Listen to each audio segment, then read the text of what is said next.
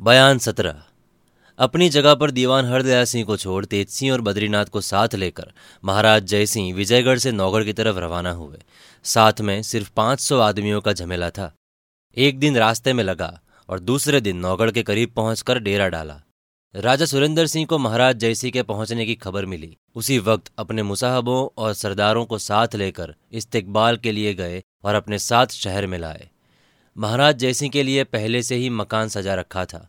उसी में उनका डेरा डलवाया और जाफत के लिए कहा, मगर महाराज जयसिंह ने जाफत से इनकार किया और कहा, कई वजहों से मैं आपकी जाफत मंजूर नहीं कर सकता।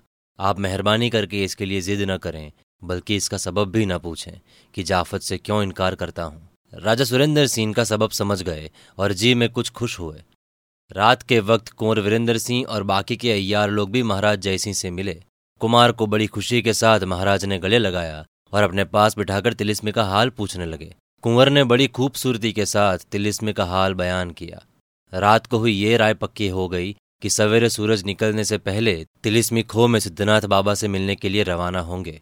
उसी मुताबिक दूसरे दिन तारों की रोशनी रहते ही महाराज जय सिंह राजा सुरेंद्र सिंह, कुंवर वीरेंद्र सिंह, तेज सिंह, देवी सिंह, पंडित बद्रीनाथ पन्नालाल, रामनारायण और चुन्नीलाल वगैरह हज़ार आदमी भीड़ लेकर तिलिस्मी तहखाने की तरफ़ रवाना हुए।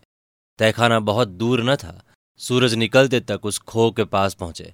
कुंवर वीरेंद्र सिंह ने महाराज जयसिंह और राजा सुरेंद्र सिंह से हाथ जोड़कर अर्ज़ किया, जिस वक्त सिद्धनाथ योगी जी ने मुझे आप लोगों को लाने के लिए भेजा था, उस वक्त ये भी कह दिया था कि जब वो लोग इधर खो के पास पहुँच जाएँ तब अगर हुक्म दे तो उन लोगों को छोड़कर पहले अकेले आकर हमसे मिल जाना। अब आप कहें तो योगी जी के कहे मुताबिक पहले मैं उनसे जाकर मिला हूँ महाराज जय सिंह और राजा सुरेंद्र सिंह ने कहा, योगी जी की बात ज़रूर माननी चाहिए। तुम जाओ और उनसे मिलकर आओ। तब तक हमारा डेरा भी इसी जंगल में पड़ता है। कुंवर वीरेंद्र सिंह अकेले सिर्फ़ तेज सिंह को साथ लेकर खो में गए। जिस तरह हम पहले लिख आए हैं, उसी तरह खो का दरवाज़ा खोल कई कोठरियों, मकानों और बागों में घुसते हुए दोनों आदमी उस बाग में पहुँचे, जिसमें सिद्धनाथ योगी रहते थे, या जिसमें कुमारी चंद्रकांता की तस्वीर का दरबार कुमार ने देखा था। बाग के अंदर पैर रखते ही सिद्धनाथ योगी से मुलाकात हुई, जो दरवाजे के पास पहले ही से खड़े कुछ सोच रहे थे। कुंवर वीरेंद्र सिंह और तेज सिंह को आते देख उनकी तरफ़ बढ़े और पुकार के बोले, आप लोग आ गए? पहले दोनों ने दूर से प्रणाम किया और पास पहुंचकर उनकी बात का जवाब दिया। कुमार ने कहा, आपके हुक्म के मुताबिक महाराज जयसिंह और अपने पिता को खो के बाहर छोड़कर आपसे मिलने आया हूँ।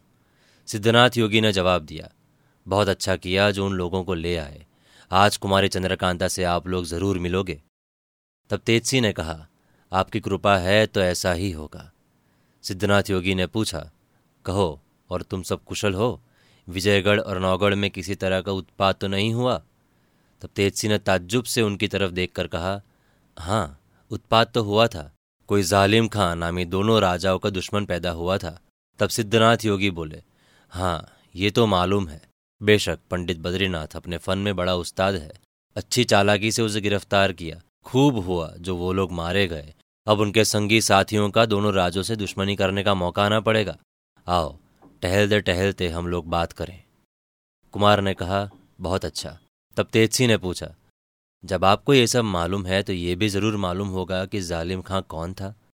तब सिद्धनाथ योगी ने जवाब दिया, ये तो नहीं मालूम कि वो कौन था, मगर अंदाज से मालूम होता है कि शायद नजीम और अहमद के रिश्तेदारों में से कोई होगा। तब कुमार ने कहा, ठीक है, जो आप सोचते हो वही होगा। सिद्धनाथ योगी ने पूछा, महाराज शिवदत्त तो जंगल में चले गए? कुमार ने जवाब दिया, जी हाँ वो तो हमारे पिता से कह गए हैं कि अब तपस्या करेंगे। तब सिद्धनाथ योगी ने बोला, जो हो, मगर दुश्मन का विश्वास कभी नहीं करना चाहिए। तब कुमार ने पूछा, क्या वो फिर दुश्मनी पर कमर बांधेगा?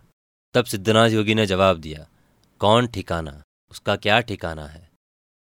कुमार ने बोला, अब हुक्म हो तो बाहर जाकर अपने पिता और महाराज जयसिंह को ले आऊँ। सिद्धनाथ योगी ने जवाब दिया हाँ पर पहले ये तो सुन लो कि हमने तुमको उन लोगों से पहले क्यों बुलाया।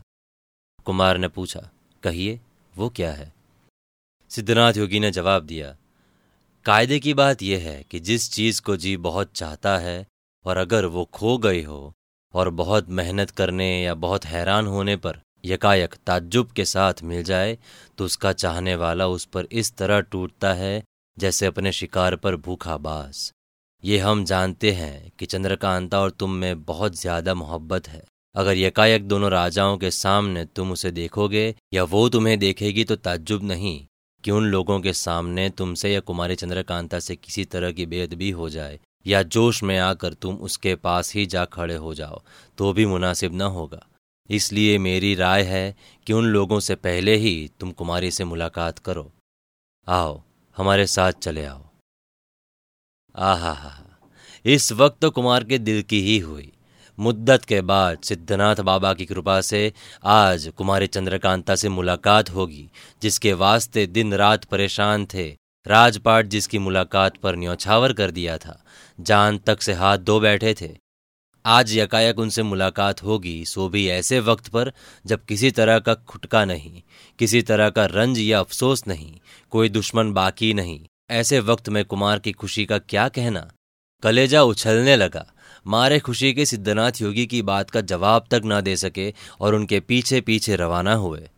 थोड़ी दूर कमरे की तरफ़ गए होंगे कि एक लौंडी फूल तोड़ती हुई नज़र पड़ी, जिसे बुलाकर सिद्धनाथ ने कहा तो अभी चंद्रकांता के पास जा और कहे कि कुंवर वीरेंद्र सिंह तुमसे मुलाकात करने आ रहे हैं। तुम अपनी सखियों के साथ अपने कमरे में जाकर बैठो। ये सुनते ही वो लौंडी दौड़ती हुई एक तरफ़ चली गई और सिद्धनाथ, कुमार तथा तेज सिंह को साथ लेकर बाग के इधर उधर घूमने लगे। कुंवर वीरेंद्र सिंह और तेज सिंह दोनों अपनी अपनी फ़िक्र में लग गए। तेज सिंह को चपला से मिलने की बड़ी खुशी थी। दोनों ये सोचने लगे कि किस हालात में मुलाकात होगी। उससे क्या बातचीत करेंगे? क्या पूछेंगे? वो हमारी शिकायत करेगी तो क्या जवाब देंगे? उसी सोच में दोनों ऐसे लीन हो गए कि फिर सिद्धनाथ योगी से बात न की। चुपचाप बहुत देर तक योगी जी के पीछे पीछे घूमते रह गए। घूम फिर कर इन दोनों को साथ लिए हुए सिद्धनाथ योगी उस कमरे के पास पहुँचे, जिसमें कुमारी चंद्रकांता की तस्वीर का दरबार देखा था। वहाँ पर सिद्धनाथ ने कुमार की तरफ़ देखकर कहा, जाओ, इस कमरे में कुमारी चंद्रकांता और उनकी सखियों से मुलाकात करो। मैं तब तक दूसरा काम करता हूँ। कुंवर वीरेंद्र सिंह उस कमरे के अंदर गए। दूर से कुमारी चंद्रकांता को चपला और चंपा के साथ खड़े दरवाजे की तरफ़ टकटकी लगाए देखा। देखते ही कुंवर वीरेंद्र सिंह कुमारी की तरफ़ झपटे और चंद्रकांता कुमार की तरफ़। अभी एक दूसरे से कुछ दूर ही थे कि दोनों ज़मीन पर गिरकर बेहोश हो गए। तेज सिंह और चपला की भी आपस में टकटकी बंध गई। बिचारी चंपा, कुंवर वीरेंद्र सिंह और कुमारी चंद्रकांता की ये दशा देख दौड़ी हुई दूसरे कमरे में गई और एक हाथ में बेद मुश्क के अर्क से भरी हुई सुराही। और दूसरे हाथ में सूखी चिकनी मिट्टी का ढेला लेकर दौड़ी हुई आई। दोनों के मुँह पर अर्क का छींटा दिया और थोड़ा सा अर्क उन मिट्टी के ढेले पर डालकर हल्का लखलखा बनाकर दोनों को सुंघा दिया। कुछ देर बाद तेजसी और चपला की भी टकटकी टूटी और ये भी कुमार और चंद्रकांता की हालत देख उनको होश में लाने की फ़िक्र करने लगे। कुंवर वीरेंद्र सिंह और चंद्रकांता दोनों होश में आए। दोनों एक दूसरे की तरफ़ देखने लगे। मुँह से बात किसी के नहीं निकलती थी। क्या पूछें? कौन सी शिकायत करें?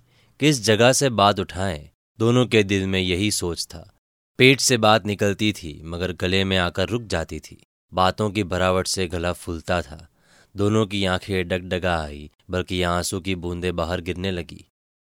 घंटों बीत गए। देखा देखी में ऐसे लीन हुए कि दोनों को तन बदन की सुधा ना रही। कहाँ है, क्या कर रहे हैं, सामने कौन है, इसका ख्याल तक किसी को नहीं आया। कुंवर वीरेंद्र सिंह और कुमारी चंद्रकांता के दिल का हाल अगर कुछ मालूम है तो तेजसी और चपला को। दूसरा कौन जाने? कौन उनकी मोहब्बत का अंदाज़ा कर सके? सो वो दोनों भी अपने आपे में नहीं थे। हाँ बेचारी चंपा इन लोगों का हर दर्जे तक पहुँचा हुआ प्रेम देखकर घबरा उठी। जी, मैं सोचने लगी कि कहीं ऐसा ना हो कि इसी देखा देखी में इन लोगों का दिमाग बिगड़ जाए। कोई ऐसी तरकीब करनी चाहिए कि जिससे इनकी ये दशा बदले और आपस में बातचीत करने लगे। आखिर कुमारी का हाथ पकड़कर चंपा बोली, कुमारी, तुम तो कहती थी कि कुमार जिस रोज मिलेंगे, उनसे पूछूँगी कि वन कन्या किसका नाम रखा था। वो कौन औरत है? उससे क्या वादा किया है? अब किसके साथ शादी करने का इरादा है? क्या वो सब बातें भूल गई? अब इनसे ना कहोगी? किसी तरह किसी की लौ तभी तक लगी रहती है जब तक कोई दूसरा आदमी किसी तरह की चोट उनके दिमाग पर न डाले और उनके ध्यान को छेड़ कर ना बिगाड़े। इसलिए योगी जी को एकांत में बैठाना था। कुंवर वीरेंद्र सिंह और कुमारी चंद्रकांता की मोहब्बत बाजारू ना थी। वो दोनों एक रूप हो रहे थे। दिल ही दिल में अपनी जुदाई का सदमा एक ने दूसरे से कहा, दोनों समझ गए, पर किसी पास वाले को मालूम न हुआ, क्योंकि ज़ुबान दोनों की बंद थी। हाँ चंपा की बात ने दोनों को चौंका दिया। दोनों की चार आँखें जो मिलजुल कर एक हो रही थी हिल डुल कर नीचे की तरफ़ हो गई और सिर नीचा किए हुए दोनों कुछ कुछ बोलने लगे। क्या जाने वो दोनों क्या बोलते थे और क्या समझते, उनकी वो ही जाने। बेसिर पैर की टूटी फूटी पागलों की सी बातें कौन सुने? किसके समझ में आए? ना तो कुमारी चंद्रकांता को कुमार से शिकायत करते बनी, और ना कुमार उनकी तकलीफ़ पूछ सके। वो दोनों पहर आमने सामने बैठे रहते तो शायद किसी की ज़ुबान खुलती। मगर यहाँ दो घंटे बाद सिद्धनाथ योगी ने दोनों को फिर अलग कर दिया। लौंडी ने बाहर से आकर कहा, कुमार आपको सिद्धनाथ बाबा जी ने बहुत जल्द बुलाया है।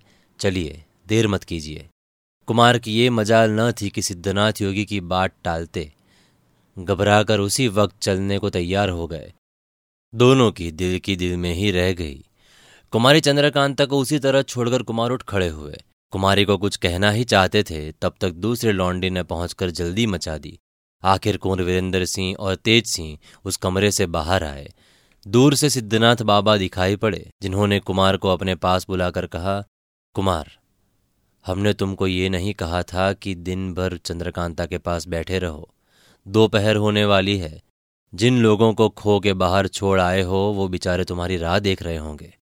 तब कुमार ने सूरज की तरफ़ देखकर कहा, जी हाँ दिन तो तब बाबा ने पूछ लिया, दिन तो क्या? तब कुमार शक पकाए से होकर बोले, देर तो ज़रूर हो गई। अब हुक्म हो तो जाकर अपने पिता और महाराज जयसिंह को जल्दी से ले आओ। तब बाबा ने बोला हाँ जाओ। उन लोगों को यहाँ ले आओ। मगर मेरी तरफ़ से दोनों राजाओं को यह कह देना कि इस खो के अंदर उन्हीं लोगों को अपने साथ लाए जो कुमारी चंद्रकांता को देख सकें या जिनके सामने वो हो सकें। तब कुमार ने बोला, बहुत अच्छा। तब बाबा ने कहा, जाओ, अब देर ना करो। तब कुमार ने कहा, प्रणाम करता हूँ। बाबा ने जवाब दिया, इसकी कोई ज़रूरत नहीं, क्योंकि आज ही तुम फिर लौटोगे। तेजसी ने बोला, दंडवत प्रणाम। बाबा ने कहा, तुमको तो जन्म भर दंडवत करने का मौका मिलेगा, मगर इस वक्त इस बात का ख्याल रखना कि तुम लोगों की जबानी कुमारी से मिलने का हाल खो के बाहर न जाना चाहिए, और आते वक्त अगर दिन थोड़ा रहे तो आज मत आना। तब तेजसी ने जवाब दिया, जी क्यों नहीं, हम लोग क्यों कहने लगे? तब बाबा ने कहा अच्छा जाओ। दोनों आदमी सिद्धनाथ बाबा से विदा हो, उसी मामूली राह से घूमते फिरते खो से बाहर आए।